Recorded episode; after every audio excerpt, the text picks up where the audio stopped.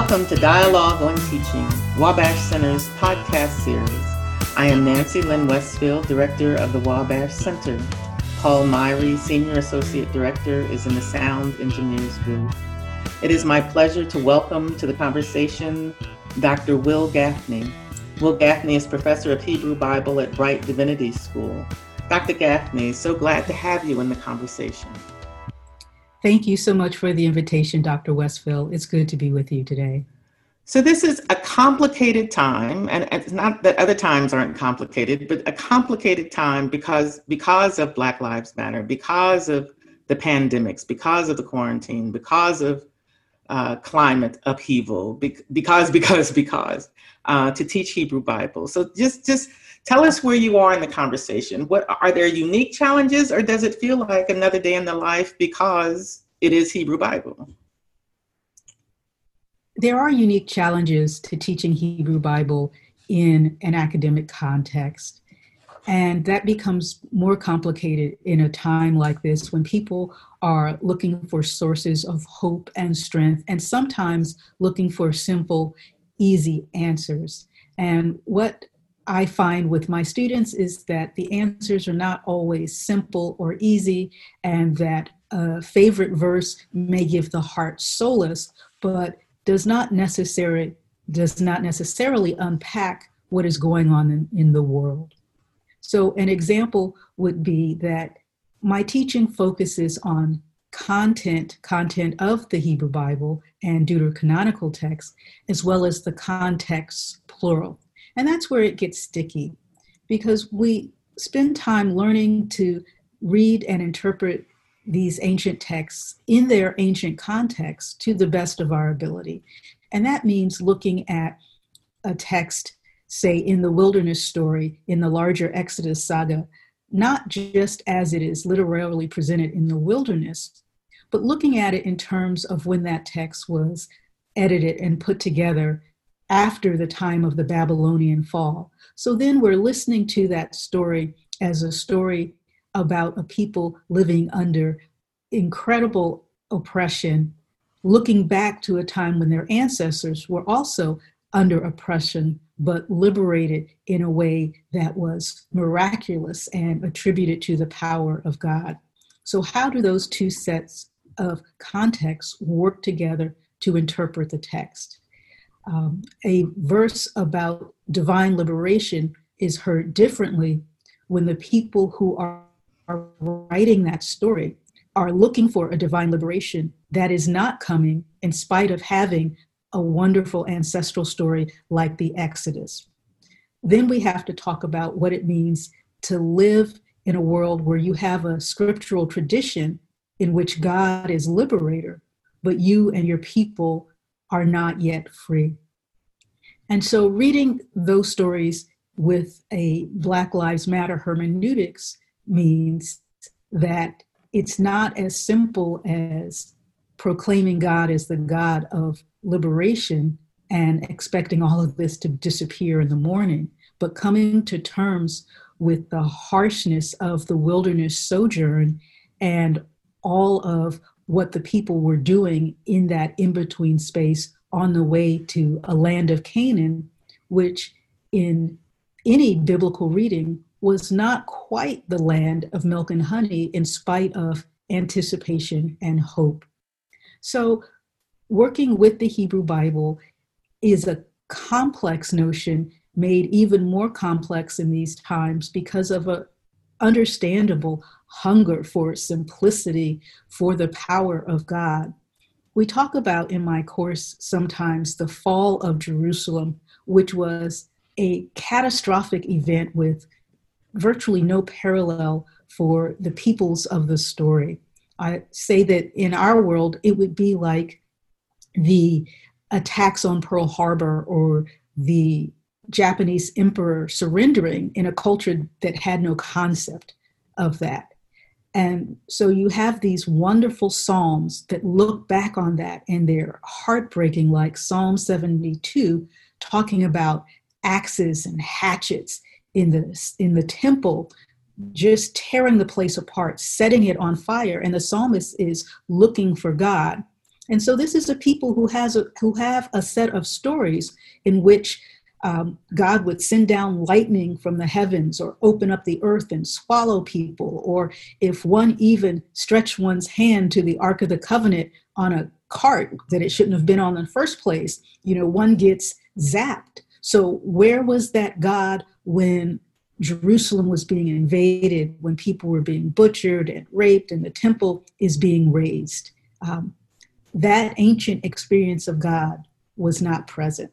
And that's where I think we are in this time of Black Lives Matter. We have these stories, and for those for whom they are religious, we have faith, but we are living in a time where God is not behaving like she used to. God is not behaving like she should. So that means we need to do some more complicated exegesis. And that's what I hope to do in my Black Lives Matter course, uh, Interpreting the Bible in the Age of Black Lives Matter. I've taught it one time, and I intend to teach it a second time.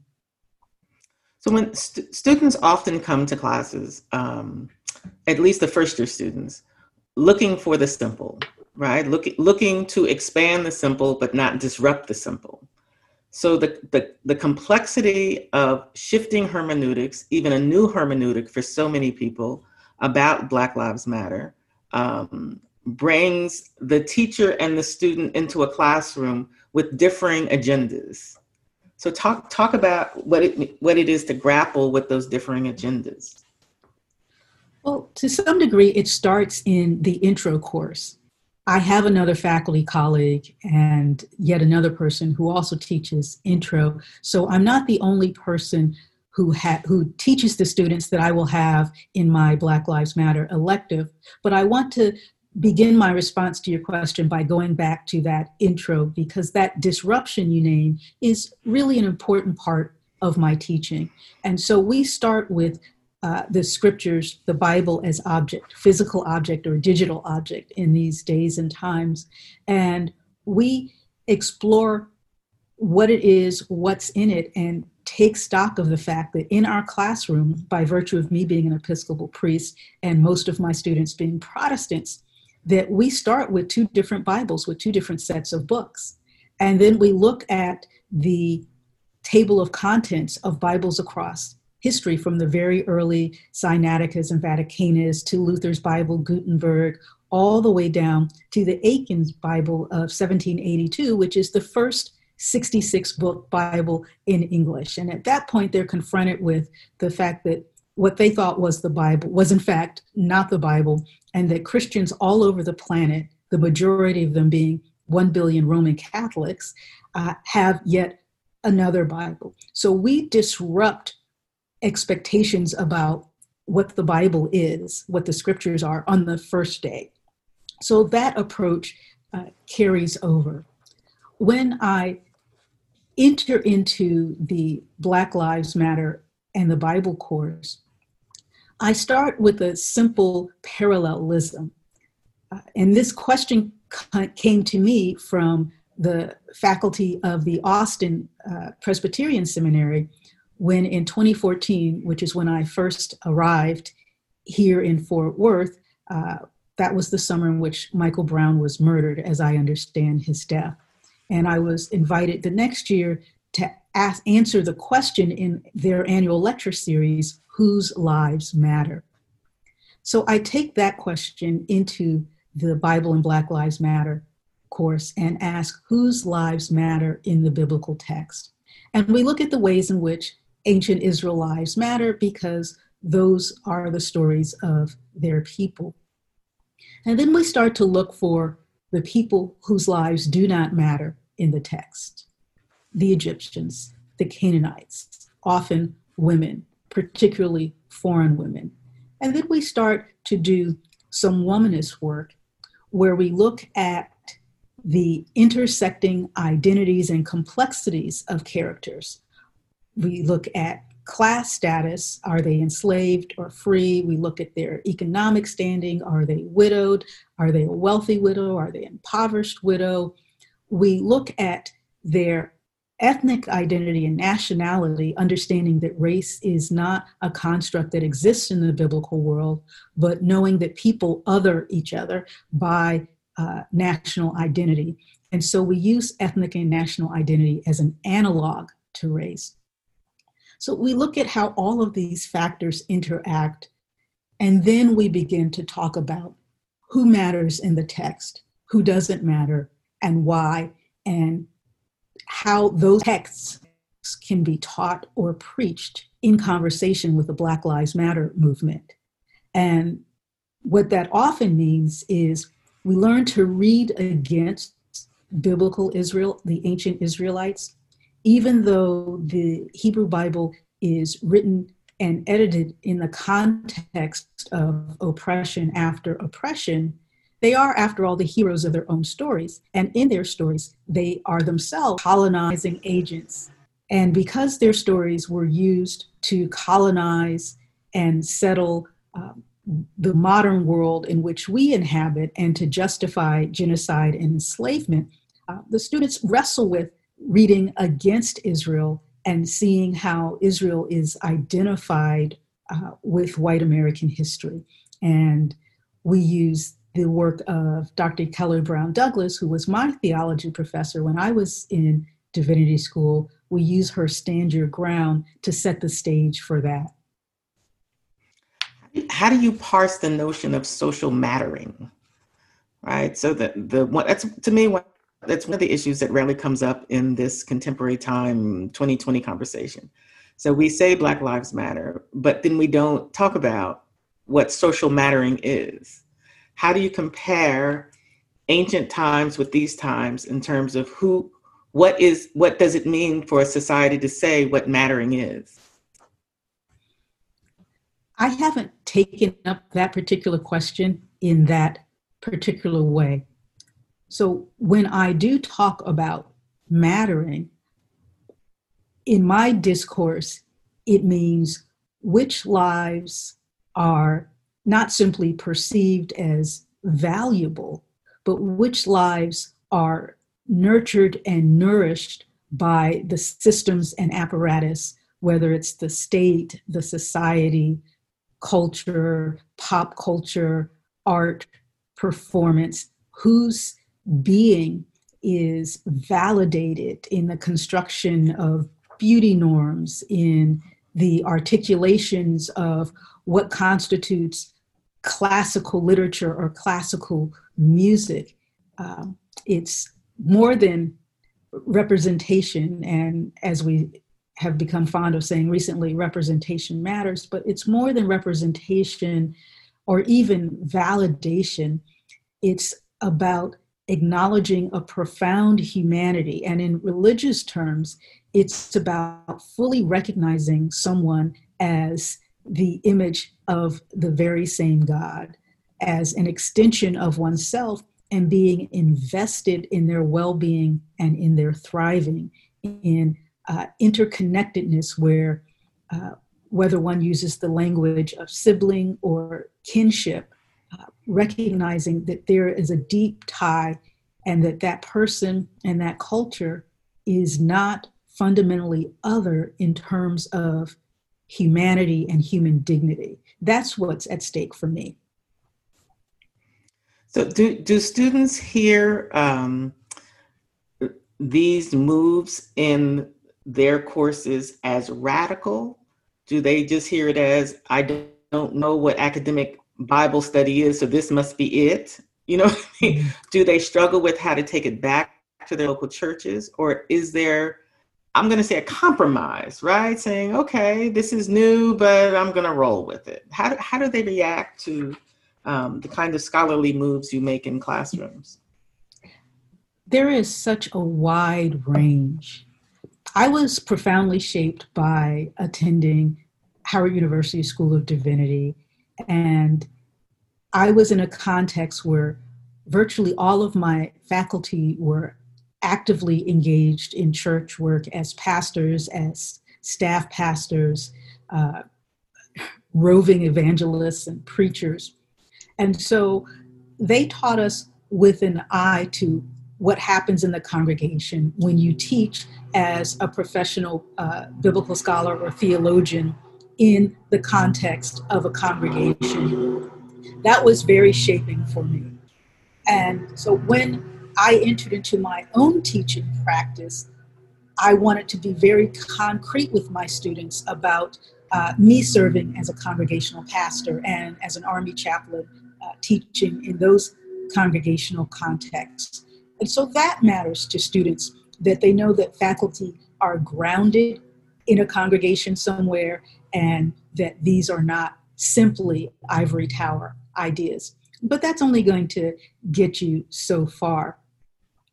What I have found is that some students go through a period of, I didn't know that. And so I will get discussion posts and contributions in the first month that I'm having to gently shape towards more critical engagement because they're in their wow moment. I never heard this. I always read this text this way. Uh-huh. Once we get past that, then there's a wrestling of what to take back to the congregation and how to take it. And I have had to tell students over the years it took you six weeks to get to the point where you understand this text profoundly differently. And you got to this point by not only engaging in the course reading, listening to lectures, and talking with your colleagues, but also writing your way through some of what you think and understand. So you cannot go back to your congregation and give a 30 minute sermon and expect them to have the understanding that you now have. A lot of pieces were laid down for you to get there, and as you walked over and through them, you were perhaps not aware of how they were shaping a path for you to come to a new understanding. So I have had to help students frame things better because I have had students who have gone back to congregations with new and righteous and learned zeal and uh, you know poke inflict the, bear. the information upon their congregations. Yes poked a bear in the eye. At, at, are you preaching now? Do you preach regularly? Uh, the pandemic has made that less regular uh, but i have been preaching in the pandemic at a uh, at a less than usual rate and before the pandemic, I was probably preaching uh, anywhere from once to three times a month. Mm-hmm. And and has the preaching moment changed during the pandemic? Has the, the burden on preaching changed? The preaching moment, perhaps the setting of the preaching moment, thinking of the setting of a jewel, um, and that setting is uh, whatever our physical or virtual space is, um, and all the technological stuff that goes with it. So, preaching is an embodied practice, and I have for most of my uh, preaching life preached standing up. I have um, I broke my knee once and I had a, a, preaching engagement and I preached sitting down. And I had one other injury where I preached sitting down. And that didn't feel natural in my body. So when the pandemic started and I began preaching down because of the way my laptop was set up, um, it still didn't feel quite right. It took me a while before I got a standing set up where I was physically comfortable to preach and the technical minutia of lighting and sound and stability um, were all there. So those things affect preaching because there's simply much more going on in my mind than simply the discourse.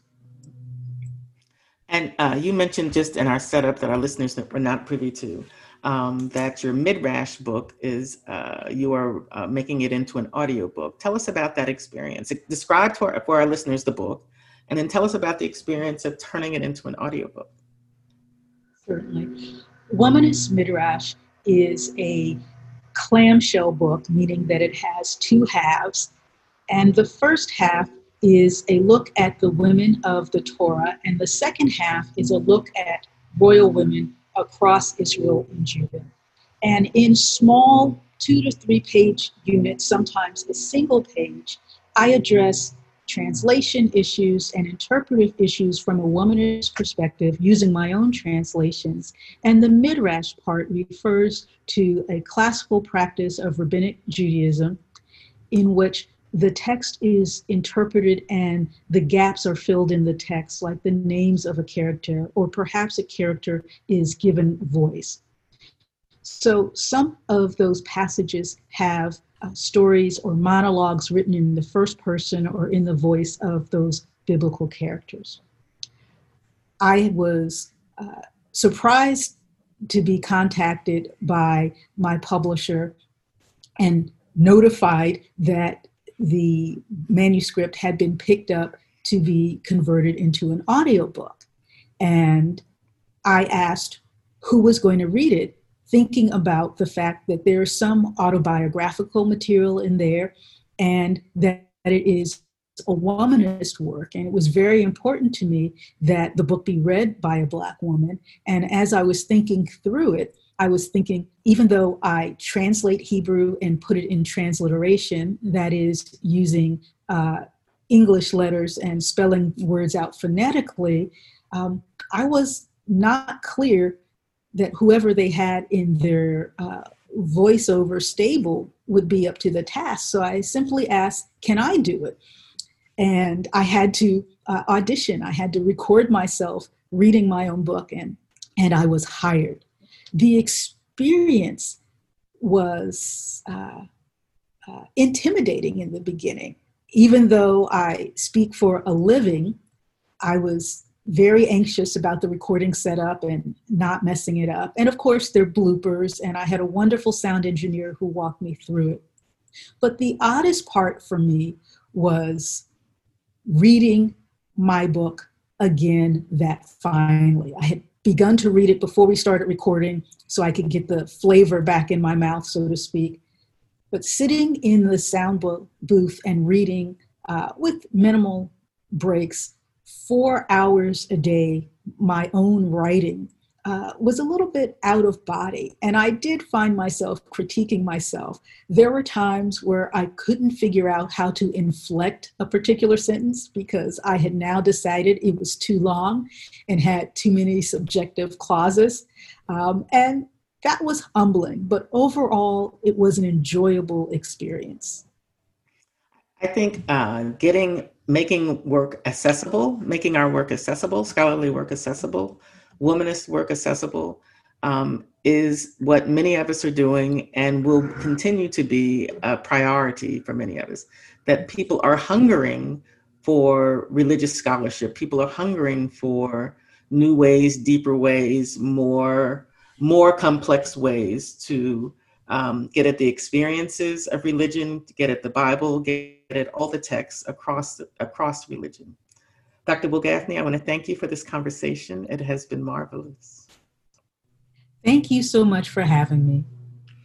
Listeners, the Wabash Center website is the place to look for resources on teaching, descriptions for the kind of grant projects that we would support, as well as finding out what the upcoming programs are for faculty colleagues. Also, if you are not on our mailing list, please go to the website and put yourself on our mailing list. The music which we use to frame our podcasts are, are the original compositions of Dr. Paul Myhre, our sound engineer. And we are out. How was that, Paul?